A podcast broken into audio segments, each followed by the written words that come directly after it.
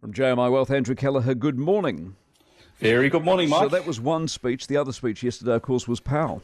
Yes, our friend Mr. Jerome Powell. After we spoke yesterday morning, the the uh, Fed chair spoke at a function, what they call a moderated discussion at the Economic Club of Washington. Now, Mike, this was important because as we talked about sort of earlier this week, um, interest rates have been falling, and when we talk about that, talk about long-term interest rates, and share markets have been going up, and this is all on the expectation that the Fed will change its tune soon. You know, that's been the sort of general consensus. But then on Friday night, Friday night last week, you got that supersized job report, the non-farm payrolls number, which was much much stronger than expected. And this has sort of thrown a spanner in the popular consensus story that the US economy is slowing. So there's lots of interest in, in how is the Fed going to view that, that very hot jobs number. Now, now, Mike, I know I sound like a bit of a broken record in this regard, but I keep referring back to the speech that Jerome Powell gave in August last year uh, when he opened the Jackson Hole conference. And that speech was a primer, it's a guidebook for reading the Fed. And yesterday,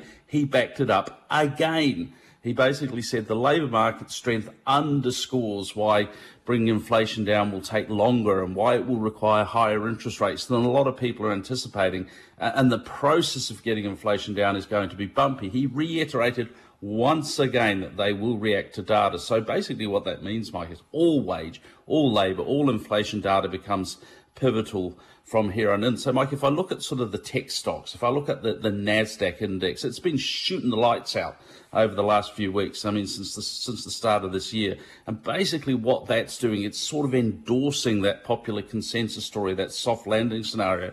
Well, Powell has reminded us yesterday that it's not that simple. And if I look at the Nasdaq, it's been uh, down three. We've had three down days in the last four sessions. So it's just a little bit of a reality check there from the Fed chair. Speaking of a reality check, how about that minimum wage, eh?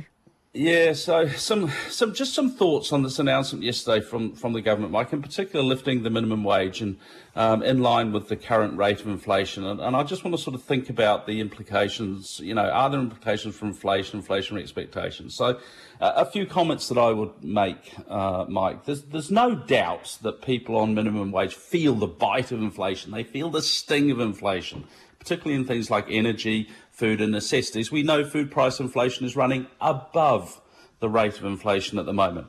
And I think it's also relevant to point out that the 7% lift that you've seen, that's not out of sync with some of what we're seeing in terms of the numbers on general wage inflation over the last year. If you look at the average hourly uh, earnings number that came out, I think came out 1st of February, was sort of 7.2% rise in that. So that's what we are seeing across the private sector.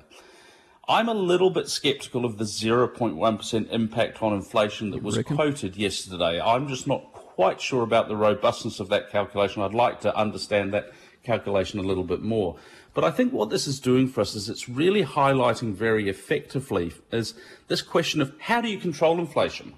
I mean, if you keep pushing costs up at the rate of inflation, what is the mechanism for reining it in? I mean, if you assume that the, to some degree rising costs are passed through, you're basically baking in inflationary expectations, and we get that very ugly sort of self-fulfilling aspect of it. So that's because that is the key: is where do you think inflation is going to go? So one scenario, of course, is that business absorbs some of these costs.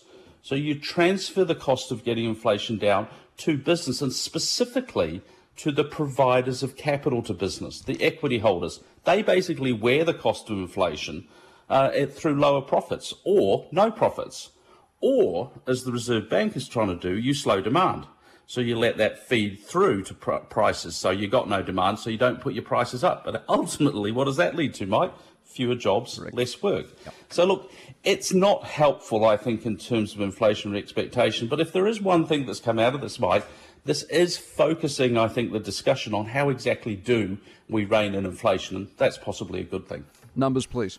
The Dow Jones is down half a percent, down 175 points. It's uh, currently at 33,980. Uh, the S&P 500 is down 1%, uh, down 42 points, 4121. And the Nasdaq is down a little bit more, actually 1.4%, uh, currently at 11,943. Uh, the FTSE 100 uh, gained a quarter of a percent, 7885 yesterday. The Nikkei uh, lost about 0.3 of a percent, 27,606. The Shanghai Composite was down half a percent, 3232 was the close there.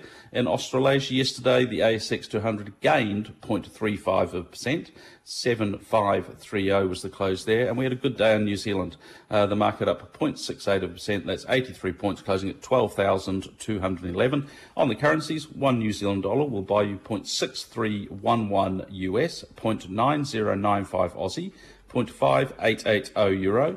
0.5220 pounds, 82.84 Japanese yen, gold $1,874.96, and still Brent crude still holding up there, $84.13. Catch up tomorrow, jmiwealth.co.nz, Andrew Kelleher.